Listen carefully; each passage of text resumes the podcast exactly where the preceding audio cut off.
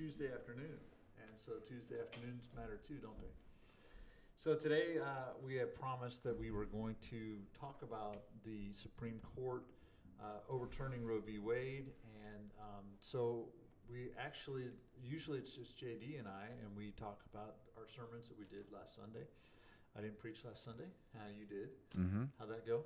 Went great. Yeah, it was good to be here at Blue Mountain, and see a lot of old familiar faces. Had a good time. And today we have a guest with us visiting. Uh, this is Leslie, my wife Leslie, and uh, she is sitting here. Uh, and she, uh, we've asked her to come along and be a part of our conversation uh, for two reasons. One of the one of the things is uh, it's it's helpful to have a female perspective, but not just a female perspective, but an informed, a theologically informed female perspective. And so Leslie is also uh, has her master's degree from se- from a seminary, uh, Nazarene Theological Seminary, and uh, so it's good to have you, Leslie, here on Monday Matters on Thank you. Tuesday afternoon. So Yeah. Why did we think it was so important to talk about this? Because I know you and I, we our podcast episode last week, we almost got into it. So before we started recording, we almost got into it, but we were like, no. First off, why are we doing this? Second off, why did we wait a week? Yeah, so I, I think the reason I wanted to wait a week really had to do with um, really had to do with the fact that I wanted to be able to think through uh, the issue because when when did what day did that uh, come down the the Roe v. Wade being overturned in the Supreme Court? That was like a Thursday or I think so. It's almost two weeks ago. I think. Yeah, it was it was Yeah. pretty late in the week, and then um, it, it just seemed like I, I wanted to take a little bit of more a little bit more time, a little bit of more time, Mhm. and and think a, a little bit more about it, and and really focus on it rather than it just sliding into our regular conversation, and kind of hijacking things. Because if I don't think something through, I'm going to say something I regret every time. Yeah, yeah, absolutely, absolutely. So that's that was the reason Okay. why. So, uh, but but what I thought, um, you know, this it's this landmark uh, overturning of Roe v. Wade. Uh, it's been the law of the land for 50 years that that it was protected. Um, the the Supreme Court said that about 50 years ago, and, and now it was overturned. And so uh, we're, we're waking up with a new reality, and uh, several of the states have have said that we're going to uh, outlaw abortion in their state, and other states have said no, we're going to uh, expand, you know, our capacities so that we can um, help states perform. I mean, so people from other states can come and and be have an abortion there or something like that. So what I did was I did a little research. Um, and, and I'm going to throw some of this stuff out and just see what your thoughts are, are on some of these things. Uh, eva- evangelical Protestants. This is according to a Pew study that was done. Um, that it was just it was just published um, in USA Today uh, last month on the 27th. Uh, so this is what Americans were thinking last month before this all happened. Uh, evangelical Protestants, 60, 63% oppose legal abortion. Uh, evangelical Protestants. Mainline Protestants, uh, 33% opposed legal abortion. Um, what's the difference between a mainline Protestant and an evangelical Protestant? Anybody want to? So the big difference is there's just there's way too many denominations in the in the Protestant tradition, but mainline that's going to be more your Presbyterian, certain and even along mainline denominations they've split and schismed into PCUSA, which is more mainline liberal, versus PCA, which is more uh, conservative. But yeah, so mainline is going to be your Presbyterians, your Lutherans, um, your Methodists, whereas evangelical you're going to be getting more of your Baptists, your non-denominational. Um, so a lot of that has to do with sort of history um, and liturgy, and there's yeah, I that's just in my head. I think the denominations in which camp are they in? Are they mainline or are they not mainline? You know, are they evangelical? So it's yeah, and mainline tend to swing on the political spectrum. That's the harsh reality and the sad reality, in my opinion, of how the church and why the church is declining is because the mainline tradition has really tied itself to you know liberal politics and the liberal agenda, and then evangelical Christianity has more tied itself to conservative politics and that agenda. And it's that statistic shows it right there too. You know, the 63 versus 33 or whatever. That's a pretty wide split Yeah. for two different groups of Protestants. But I don't know. Did I miss anything there? No, but No. I think that you hit on something that is even underlying the, the problem even more, that the church has aligned with a political Mm. idea. Mm. That's a problem. Oh yeah, I'm gonna be excited to get into it. I would be really curious to know the sample size of that Oh yeah, research. that's a great question. I could I could probably look it up, but I can't right offhand. Um, but it but it is a a Pew study, so I'm sure that they have all the details.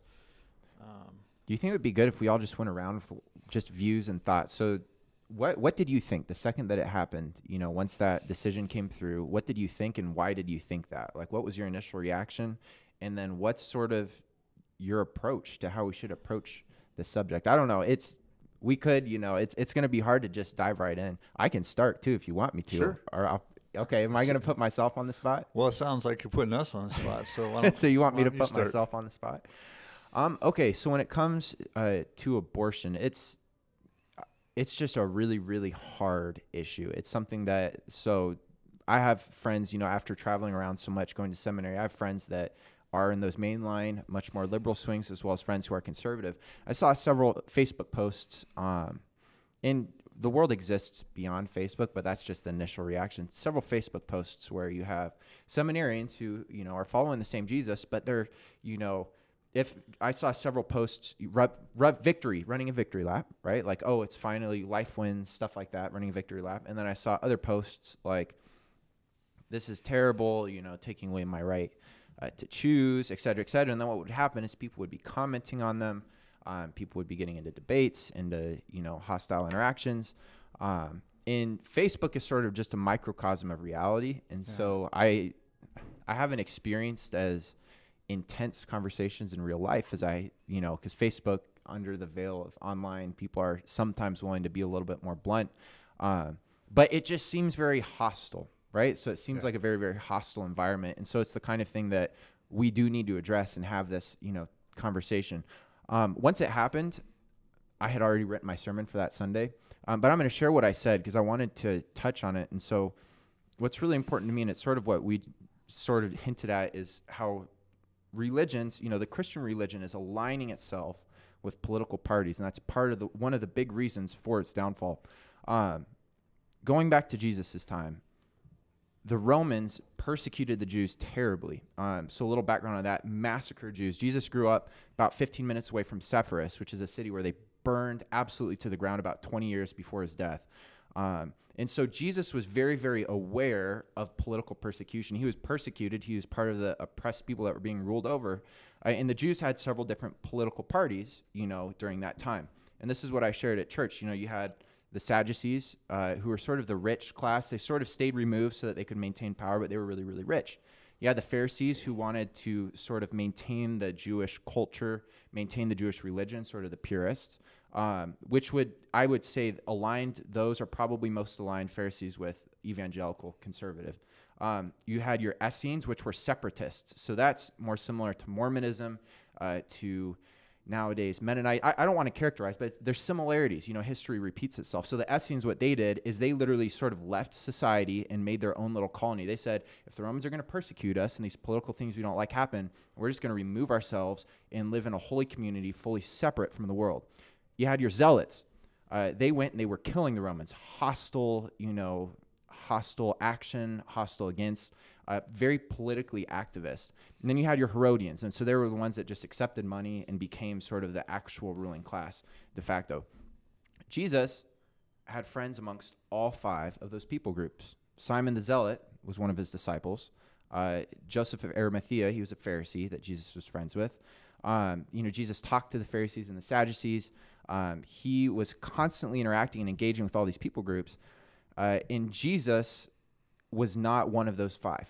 You know, Jesus was very intentionally not political um, by name and by policy, um, even when he was trying to be trapped, you know, with the question of do you pay taxes to Caesar or God? So, anyways, uh, first off, I think we need to lay the ground basis that the church's role is not political. And as we talk today, my perspective is really influenced by Bonhoeffer, uh, a theologian in Germany, as Germany, uh, as Hitler rose to power and the Nazis started persecuting the Jews. Um, Bonhoeffer, you know, he was in the midst of you know much more hostile environment than we are today. Of how does the church interact with politics? Um, but yeah, first and foremost, the church aligning itself with one of these parties. It wasn't Jesus the zealot. It wasn't Jesus the Pharisee. And if it's JD the Republican, JD the Trump supporter, JD the Biden supporter, JD the liberal, I don't want that to be a part of my identity. Yeah. I want to be JD the Jesus follower. And if we're constantly talking about these policy issues uh, as things that are most important to us, as the hills we're willing to die on, as the posts we make on Facebook, what we talk about in conversation, we're totally missing the point. So I have more to say, but I'm going to cut off right there because I want to hear your guys'. That I- was just my initial. I initial want you to actually answer your question. Yeah, yeah, you dodged that you really said nicely. the question was, what was your reaction? Mm. So what was my your react my reaction honest was? reaction was anything I hear anything in the news, I think this is going to drive more and more people away from the church. Hmm. So that's just my initial reaction as I see the church completely crumbling and falling, especially amongst people my age. Who you look at people my age, you know, you look at the rise of the nones, agnostics, atheists, so high amongst people under 30. And these kinds of things, anything political, w- whether it goes either way, you know, Roe v. Wade is codified, it's not codified. It doesn't matter which way it swings. Um, because religion is involved in politics, younger generation will see religious people talking about it, whether it's one way or the other, and it turns people away from Jesus. So I didn't really care as much about the decision itself. I was just sort of like, I, I don't know, hurt, I don't know if hurting is the right word, but sort of just sad that it's like I know that this is going to drive a lot of people I know away from Jesus, or it's going to make it harder for them to come back to Jesus because of the comments that are being said by supposed Jesus followers who have proclaimed that they're following Jesus, but then then instead of actually following Jesus' footsteps, they're becoming political activists. So I was sort of just sad um, at the decision. Yeah. Wow. and to just clarify, the rise of the nones, you Yes. Mean people N O N E who- Yep, not N U N S. Right. N O. I love N U N S too. Got a lot of a few friends that are nuns, but N O N E S, and so that's yeah, atheists, agnostics, um, those people who just don't claim no religious affiliation. Mm-hmm. Yep. Which is more frequent now than Christians. I, I saw some statistic for the first time in like kids under the age of 18. Yeah. Which is crazy. Um, but it's real with all the kids I know, with people my age, my brother's age, my sister's age, talking to them, hearing stories. It's it's very real. The statistics, there's people behind them. Um, so yeah, it's just it's sad. But So Leslie, what was your first? What was your gut reaction whenever you heard that? It's funny that you asked that because I feel the emotion rising, Hmm. even um, like I'm like, okay, don't cry. Absolutely heartbroken Yeah. um, for all kinds of reasons. But I think so. While you were on Facebook, I was following Twitter, and Twitter was vicious, um, and Vicious toward. everybody, everybody, everybody was angry. It just didn't matter. And I, so my initial reaction, I knew it would be turned, I knew it was going that direction. And my reaction, again, very um, saddened. I don't even know if I have a word. Despair. I don't think it's despair, but it was so um, to see a divided country further divided and to see just the animosity of people toward another human being for having a different set of ideas or beliefs, very strong ones. Um, I really needed to, gosh, after about two or three days of nothing but Twitter horror, horror um, I had to uh, delete the app and just take some time and and get away from it all because there were no conversations happening. There was just vitriol and name calling and way worse than that. And so, uh, and then, you know, people saying, if you don't believe the way I do, just stop following me. I'm like, we have got to be able to have conversations with people who vote differently than we do. Um, I mean, I have deep seated beliefs about life and the sanctity of life. I also have deep seated beliefs about caring for people caring for women. Um, too many stories to count of women who've chosen abortion, women who've chosen to have their children, women who've chosen adoption, men who have gotten women pregnant and just taken off. Um, so I think the the soup is you know the the water's muddy. We'll go with you know, and there is no there's no clarity. Um, so my initial reaction was I don't know. I don't even still have a word for it because I Mm. can. I have a hard time even talking through those feelings. It's just very unclear to me. Yeah, yeah. You know, uh, I'm I've- embarrassed. oh, Let me say that. I'm embarrassed by the response of people who call themselves Christians, regardless of how they have responded, because n- I'm not seeing, I'm not seeing a response of love hmm. in many directions, hmm. if any. And that is probably a strong word, but I will own that for my own self. yeah. Hmm. Yeah, I think it's heartbreaking. Yeah. Wow. Thank you for sharing that and uh, having the courage even to share, you know, from from your heart piece. Uh, so you know, as I think about uh, my initial reaction, uh, so I, I would I would categorize myself pretty strongly in in what I would call the pro life camp, um, and yet. Um, I didn't feel like this was some huge victory um, in some way, and partly because I've heard people describe, you know, the the initial Roe v. Wade uh, decision 50 years ago as um, the people didn't vote on it. It was it was handed down by the court, and so now suddenly the court has said this is what's legal, this is what's not, and then it's the same exact thing in reverse. Now it's not the people that decided anything; it's the court decided it, and the people are. it, it was kicked down the road 50 years is what happened. It is that decision was kicked down the road 50 years, and it's not settled. I mean, at this point, and we know that it's it's probably never going to be settled in our lifetimes. Um, so um, now, now I say, um, you know, that, that I, I land in the pro life camp. Um, that doesn't mean I don't have compassion or feelings or understanding for um, the other camp either. And so um, I, I find myself um, a little bit terrified of this conversation, even. Um, partly because I don't want to be labeled or discarded or um, canceled or or that kind of thing because um, because I think it is an important conversation that we need to be we, we need to have rationally and and um, and and so most political conversations I'll I'll avoid when it comes to church kind of stuff. You know, if you're going to talk to me about um, I don't know.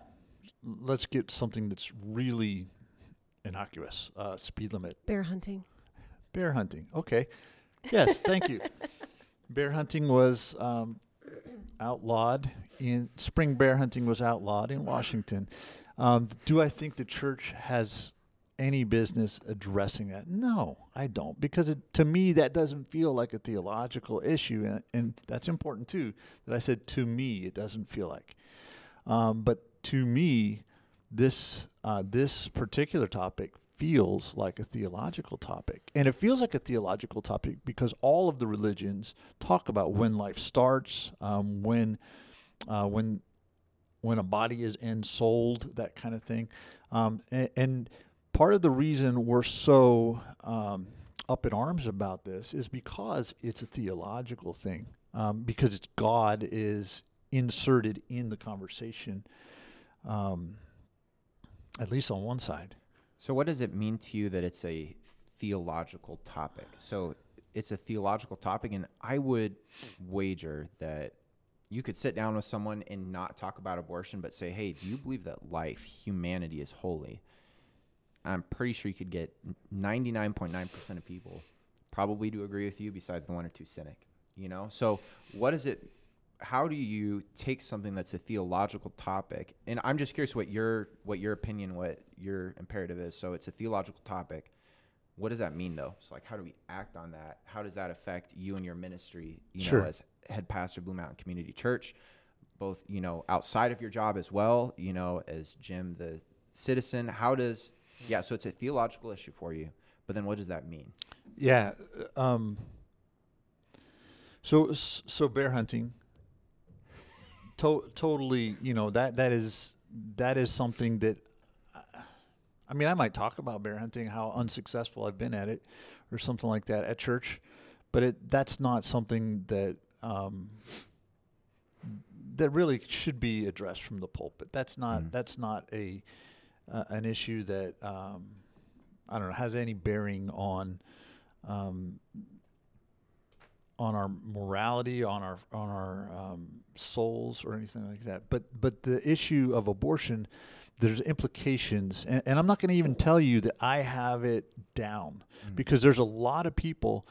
In very informed people who are going to look at the same stuff I look at, and they're going to land in the other side, the other camp, and so I want to I want to be um, gracious to to well, I'll try to be gracious and and, and say, hey, I, I want to hear that and understand their side too. And so I, I kind of brought some stuff with me. Um, I don't. Did I answer your question or did I avoid it too? Sort of. So you're saying that to you, this is important enough of an issue where you think it does belong in church conversation from the pulpit. Well, I think it's it's in everybody's conversation, you know, and because it's in everybody's conversation, um, it probably, yeah, I mean, it definitely belongs i in church. Now, there's some things that get into everybody's conversation that don't matter. You know, who won the Yeah. Super Bowl? It doesn't matter. You know, there's no theological bearing on on that. Oh, what are you laughing about over there? I Depends did- on who you are. I was I was just gonna say I disagree with that. I can see where you're coming from, but I I don't think it belongs in church conversation. Oh, okay. Say more.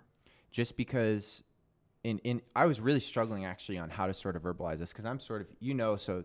Not all of you necessarily know. I'm just like really anti-government. I'm sort of just. I think that we need to be not talking about it. Not you know we need to be doing what we can with the people that live around us with what we're doing because we can't really.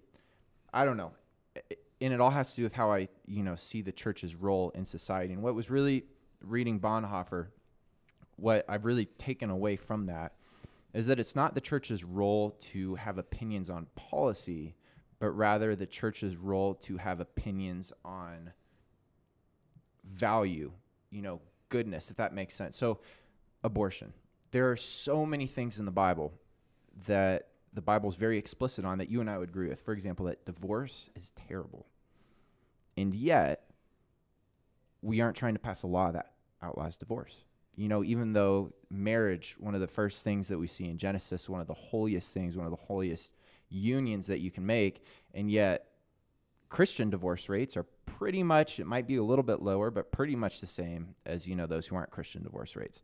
Um, we can look, we can go all the way down the list about moral issues um, that, you know, we should talk about because there's stuff like you and I care about. So Sure. I guess I'm agreeing with you in that it's the kind of thing that we can talk about. But as far as trying to influence voting or political action, um, then the church becomes a political machine because then if the Yeah. church is trying to influence policy on abortion if we're talking about abortion from the pulpit where are we going to stop you know because yeah life is important but so is marriage you know so is worship so is all of these different things and the church becomes a political machine um, which is something that i don't think it was meant to be um, that we don't see in the early church or in jesus's ministry so i don't know Political machine. What do you think?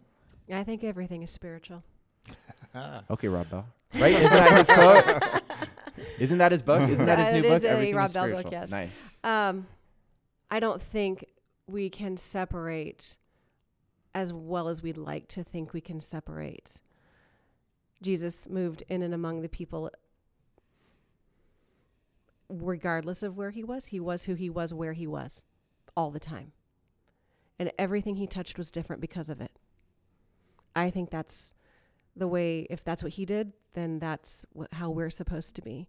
So whether we are whatever we're doing, whoever we're talking with, every place needs to be better because we were there. Mm. Every opportunity, every conversation is an opportunity to point toward Jesus. Every opportunity, every everything we do, how we do it, every interaction.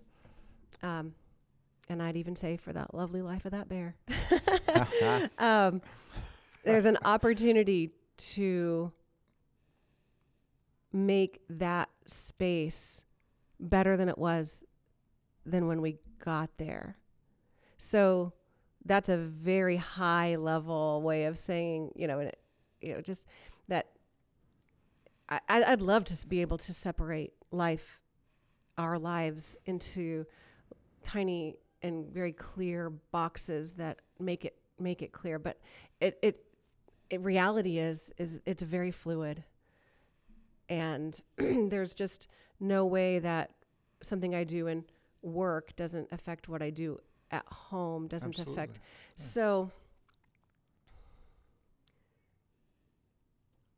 I would probably uh, both agree on some things that both of you said, and I would probably push a little on others. But I'm okay with that. Yeah. I think we can hold the tensions and still follow Jesus, Mhm. which I think that's what makes Jesus amazing. Mm. He held a lot of tensions and was able to be who he was. Well, that landed him on the cross, of course. Um, but I, I think we have to be able to hold t- tensions and to be, I don't know. How do I, I don't even know how I'm just kind of putting this together.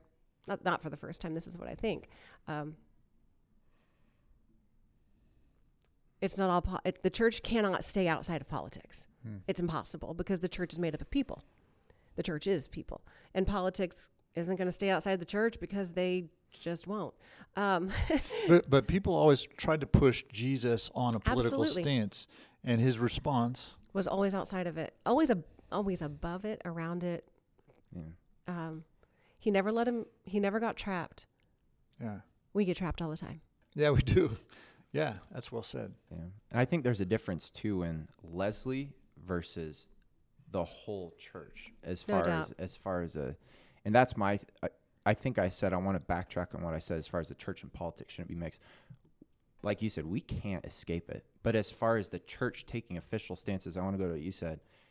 We're following Jesus. That is the goal of the church should be the gospel and the gospel spread and nothing else.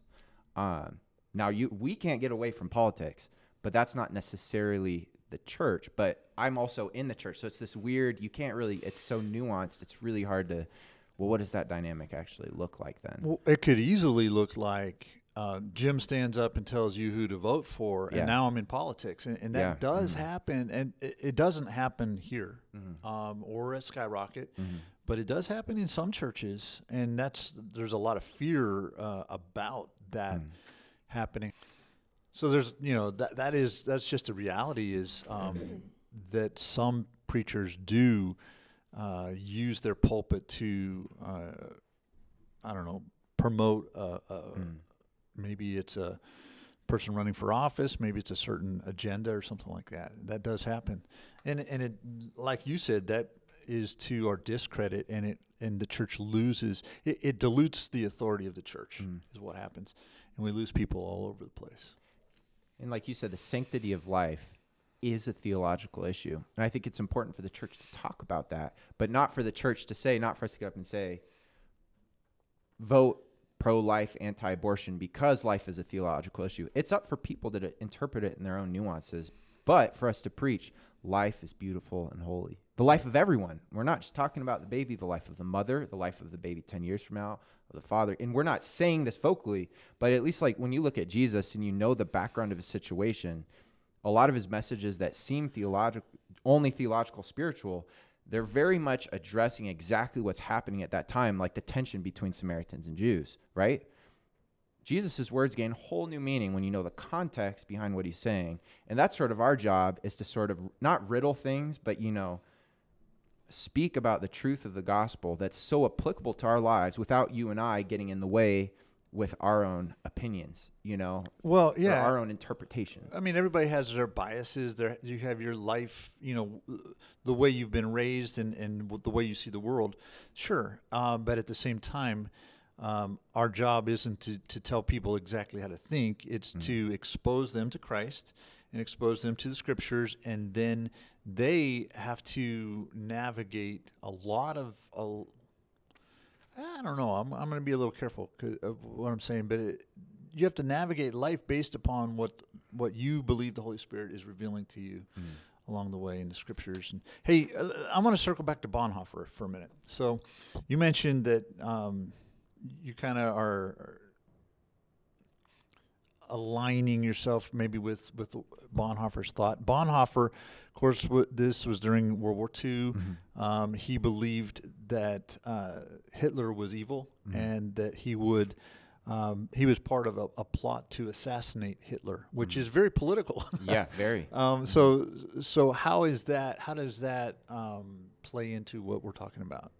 Yeah. So, in in the books I've read and the scholars that I know, they somewhat disagree in interpretation on Bonhoeffer. But at least my interpretation of it was, and in reading his writings from prison, uh, he believed that what he was doing was sinful. So him trying to kill Hitler was sinful. When he says uh, on the question of Jew, I, I'm butchering the name of his most famous letter, but he's like the Jew, the German church in the que- in the Jewish question. He says both things. He says we should not be going up against the Roman government on this mandate where they're persecuting Jews. And then on the flip side, he says we need to be standing up for the Jewish people. So he says like a, a both end, a weird both and, um, a both and approach, at least that I interpret to say is that we're not supposed to be influencing policy, but we're supposed to say, hey, the government is not holy and good.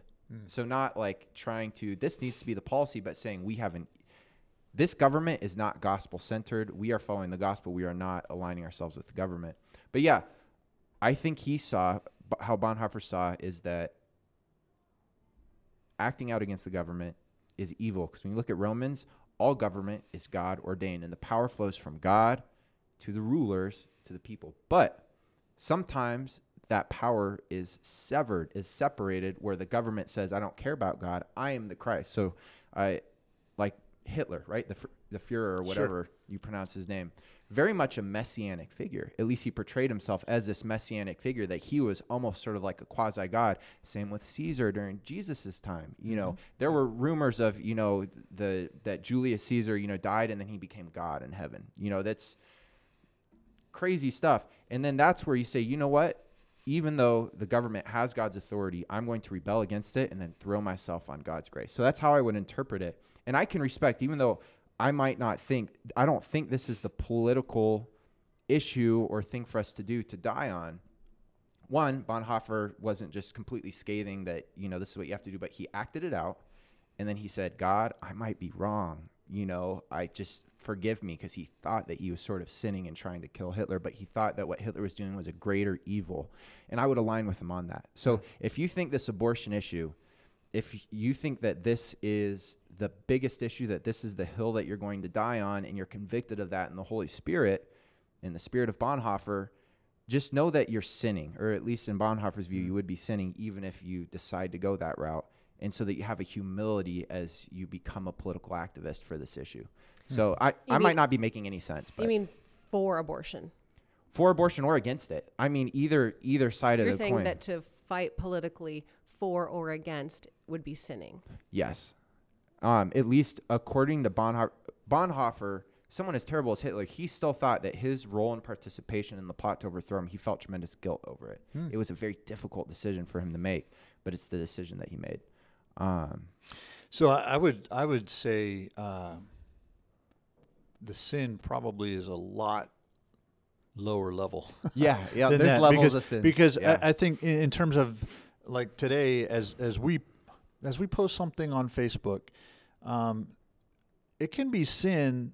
I mean, you might post something you believe with all your heart, but the way the the the, the way it comes across can turn everybody off to Christ, Mm-hmm. and that is sinful because we have to be, you know, as, as uh, innocent as doves and as wise as serpents or something Mhm. like Shrewd that. as snakes. Yeah, shrewdest. Yeah, but I mean, we have to be so careful because we carry the name of Christ, and so we have to um, carry that name well. Mm.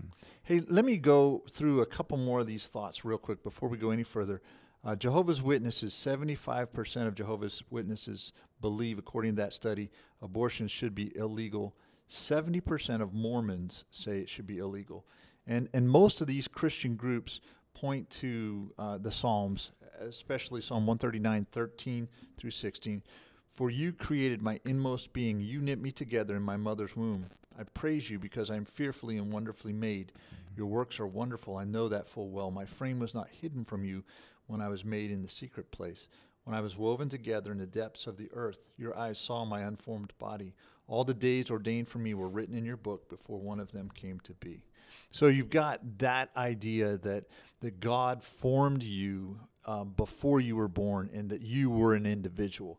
Um, now, uh, contrast that with 83% of American Jews. 83% believe that abortion should be legal, and the reason that that um, the theological reason for this seems to be that um, the Jewish law is derived from the, the Torah, the first five books of the Bible um, Genesis, Exodus, Leviticus, Numbers, Deuteronomy.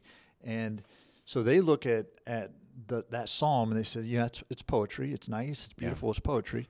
Um, but they'll look at it and they'll say in Genesis 2, verse 7, life begins when God breathed into Adam the breath of life. So Adam's body was perfectly formed, but until God breathed into him, there was no soul in Adam. And so they'll look at that passage and they'll say, there, you know, a baby has doesn't have the breath of God in in them until they breathe their first breath. And so that's kind of the theological thinking behind. And, and I've totally oversimplified that, but um, I think that's kind of the direction that that comes from. And it's important to do that, though, though, to say, hey, you can be a respectable theological person and stay on either stance on this issue. At least I believe that. I Yeah.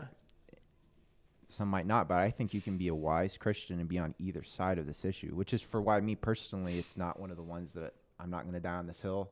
I'm going to maintain my gospel centered and focused mission Yeah. um, because I do get the Jewish perspective, and I know we've joked around, but a very serious Bible passage also to consider is um, Numbers three, and I'm not just going to drop the bombshell, but or Numbers five. Sorry, just go read Numbers five. We, it's probably too long for us to get into here, but there's also there's just cases on both sides where it's like I can see why you would think this way or that way. Yeah.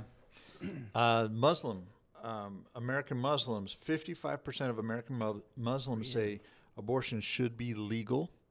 Um, so it's like split. 55%. Really? And, and they say uh, it's permitted for the first 120 days. Um, and then after that, after the first 120 days, the first four months, the fetus is ensouled. Um, they believe that there's that moment in time when now it, it moves from being a fetus to a human. It's Hmm. ensouled. And anytime after that, then it shouldn't be. So, kind of fascinating theological perspectives from various groups. What are you thinking over there, Leslie? So I'm thinking that I'm the only person in this conversation who's actually been pregnant. Well, and I think you're also right. the only person in this conversation who had an infertility diagnosis. Mhm. And the only person who has tried very hard, you know, through all kinds of means to get pregnant. Um, and desires something like that so much um, and been and be told no that's not going to happen for you um, and we don't talk we don't talk about infertility in the church there's another one that we don't talk about and we don't talk about Which is amazing in that half the women in the Old Testament were infertile and God blessed them, and that's where Jesus came from that line. it's it's interesting even the way we talk about it that you know that women were the ones who were infertile we have no idea if that's true or Oh. not Good point. you know we don't know Yeah. um, but there's so much responsibility given to the woman when it comes to the ability to get pregnant the ability to carry a child full term to have a safe delivery, to be able to raise a child. Um, the man's got the pretty easy part, and he could actually just take off. And th- there's there's a way we can talk about this very headily, right? Like, in th- there's the knowledge that we have, right? We we can talk about it that way, but something changes in you Mm. when you're carrying a child when you take that test and it's positive or when you take that test and it's negative over and over and over again things y- you change as a person as a woman um, and at a cellular level your body changes you're never the same whether you carry that child to full term by choice or not your choice um, your physicality, your, the cells of your body change. You're never the same. And it's really easy to keep this conversation outside of that. Yeah. That's why this conversation is so important because half of the population will experience something like this at some point. Somebody's going to have um, an unexpected pregnancy, um, High risk pregnancy. high risk pregnancy, an ectopic pregnancy. Unwanted. I really hate to say the word unwanted pregnancy, it's forced on them. but it's something that I mean, it is a phrase that that is there and and, and used. Um, because we also have no idea. I can tell you, you don't, you just don't know what it is to have a child until you have the child, and for the reasons that I've stated, I mean, for the years of infertility that we went through, I sit very heavily in, you know, because I wanted a baby so badly. Um, I mean, our daughter has her name because of part, I mean, that's part of her story, which I keep out of this right now. Um, but at the same time, that's my story. Yeah. Um, and I, I feel this differently than m- everyone has their own story. You know, I, I look at my grandmother who um, had to have a D&C because she had an ectopic pregnancy, and that, my, my goodness, D- was my what's a D&C? it's it's di- it, it would be um it's called dilation and curettage and it's a removal of the baby because the baby died Mm. right Sure. and without having that she would have died Sure. well if my grandmother would have died i would not be here um, but if you think about my grandmother i mean my grandmother would be over 100 years old right now and that means that was a very dangerous procedure for her Yeah. uh, legal or not definitely not i'm certain um, Mm. but women have taken care of women f- for all of history and what i'm missing in the conversation online and even in person is a tenderness Mm. Toward women whatever they choose Mm. um, because regardless of what they choose it's not an easy choice it is not easy to raise a child and i can only imagine it would not be easy to make the decision to not i Mm. don't i didn't make that choice Right.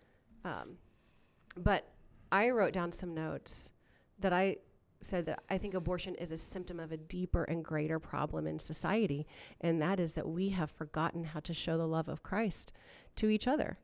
I think men have forgotten how what it means, or have maybe never been taught what it means to truly love a woman, instead of just see her as an object.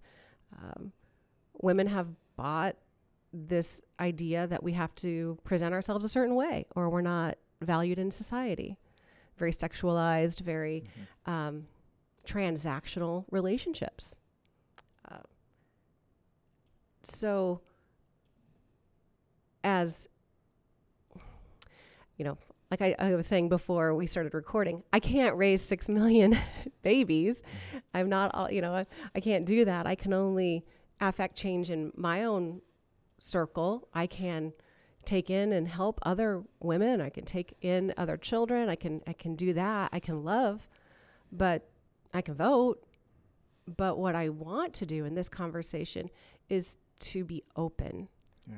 and to hear another person's story and to walk alongside them because as I read scripture, I think that's what Jesus would have done. I think he would have walked alongside and he didn't stone the woman, you know, caught in adultery. Yeah. And again, let's just note that it was only the woman who was going to be punished. Um, women, uh, Jesus raised the status of women wherever he went. He cared for them. He cared for them while he was dying on the cross, as he takes care of Mary to make sure that she doesn't have to become, um, oh, you know, oh, uh, n- with no one to care for her because she didn't have a husband. Jesus was the oldest son at the time, so he was caring for Mary, and even and then he hung on the cross and and made sure that she had someone to care for her. So if if we could just start this small, and that's how change happens, small and at the ground level, and it can swell. But ho- so, what does that mean for for us? I don't. I appreciate what you're sharing because here I am. I'm trying to keep it on theological level, you know, and you're like bringing the humanity into it, and and I think that's critical um, because I've never had a baby. I mean, I have three kids, but I never carried any of them. Um, that and JD. I mean, you know, we're we're on. You know, we, come from the other side. We're, we're because we we can't know that change that that takes place.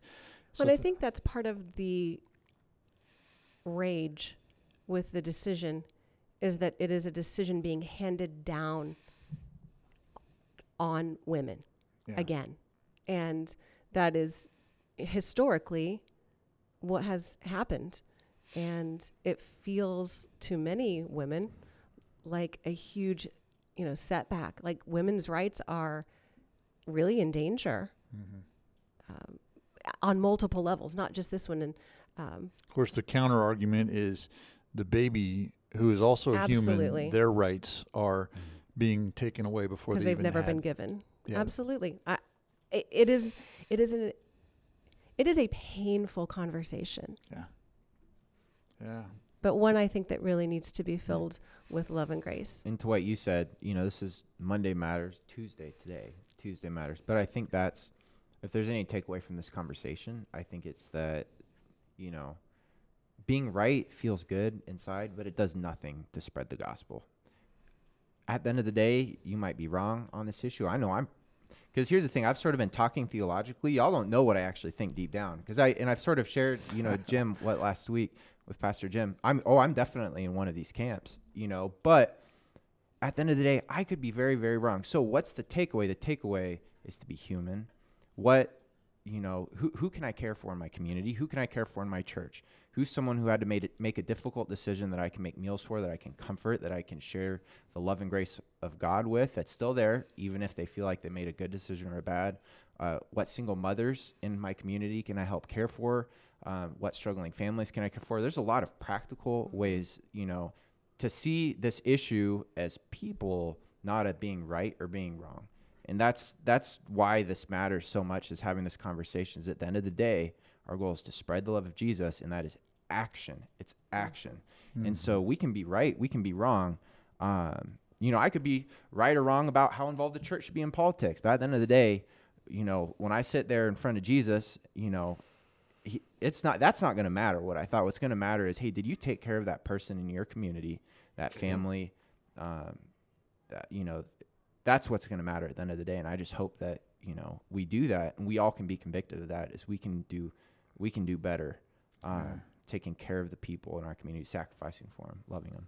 I think that's absolutely true. We can all do better. We can all do more. Mm, Um, it's easy to do more. mm. It's easier to do less. But it's But it's easy to rage too. it's too simple to rage. Yeah. But we don't think it's easy to do more because it requires time and it Mhm. requires effort. But it is it is not hard to pick up the phone and call one of the local agencies and say, "Hey, can I volunteer? Hey, can I bring something?" Or, you know, shoot, even look on your um, Facebook things for free in the Walla Walla area. There's always um, there's always a mom looking for a car seat or clothes or something like that. There should actually be no needs. The church in a community when we should have, there should be no needs. Of course, we have to know what the needs are, but we should be here to take care of them. That's a heavy word. Should sorry about that. Yeah, you Um, should Adonis. I did. I did. Uh, But at the end of the day, I, I'm going to agree with JD there that it's what we do that matters. Jesus said they'll know we uh, follow him uh, by, hi- by our love Yeah. for each other. And when you love someone, you take care of them. At risk of circling back to the theological piece, I just wanted, I just want, for the record, um, there was one more category, American Catholics, and let's just throw this these numbers out because I think these uh, are helpful for us. American Catholics are largely split. 56% support legal abortion and 42% oppose. Um, and that's despite the fact that um, the Pope and, and really the Catholic leadership has has opposed um, abortion pretty you know staunchly uh, over the years. So anyway, uh, fascinating discussion. I don't know that we've solved anything. Um, maybe we just started having having a, a discussion that maybe you can have at home with with your circle, um, with grace and with humility and uh, patience, um, and and listen more than you talk. I think maybe that's probably uh, where we're where we're missing some stuff along the Mm. way too. So, and maybe get active. That's probably the the big takeaway. Um, Like, get really active. Don't just, like what? Post. Foster a kid? yeah, there you go. Yeah. yeah. And if you have questions about how to get active, reach out to us. We'll put you, we'll put you to work. we will, or we'll find the agencies that you know need Yeah. help because we're we're always experiencing. I know at Skyrock, I know here at Blue Mountain, there's always people calling asking for help. We're connected with agencies in town. You know, we strive to care after widows and orphans in their distress, with the fatherless, the hungry, the poor, with everything, or else we're not doing our job. So yeah, Yeah. no Um, excuse to not get active. The other thought I had uh, before we close, um, some of the language around uh, abortion, like pro-life, uh, suggests that the other side's pro-death, and and that's pretty inflammatory. Yeah. Uh, the same with pro-choice um, implies that the other side wants to just take away all your freedom, you know, and so um, even even our language is uh, has has a hook in it, and so um, walk with caution Hmm. and love. Um, yeah. What else? Any anything else? Well, hey, thanks for the special conversation. I, I don't know uh, where where that lands with you, but uh, I think it was important to at least uh, begin a conversation on it. So thank you, Leslie, for joining us on Monday Matters this Tuesday evening. And uh, Well, thanks to you. I know you were the one that said, "Hey, we really need to do a podcast episode on this." And yeah, I think that that's so important. So all right, good stuff. we'll catch you next Monday. And uh, thanks for joining us.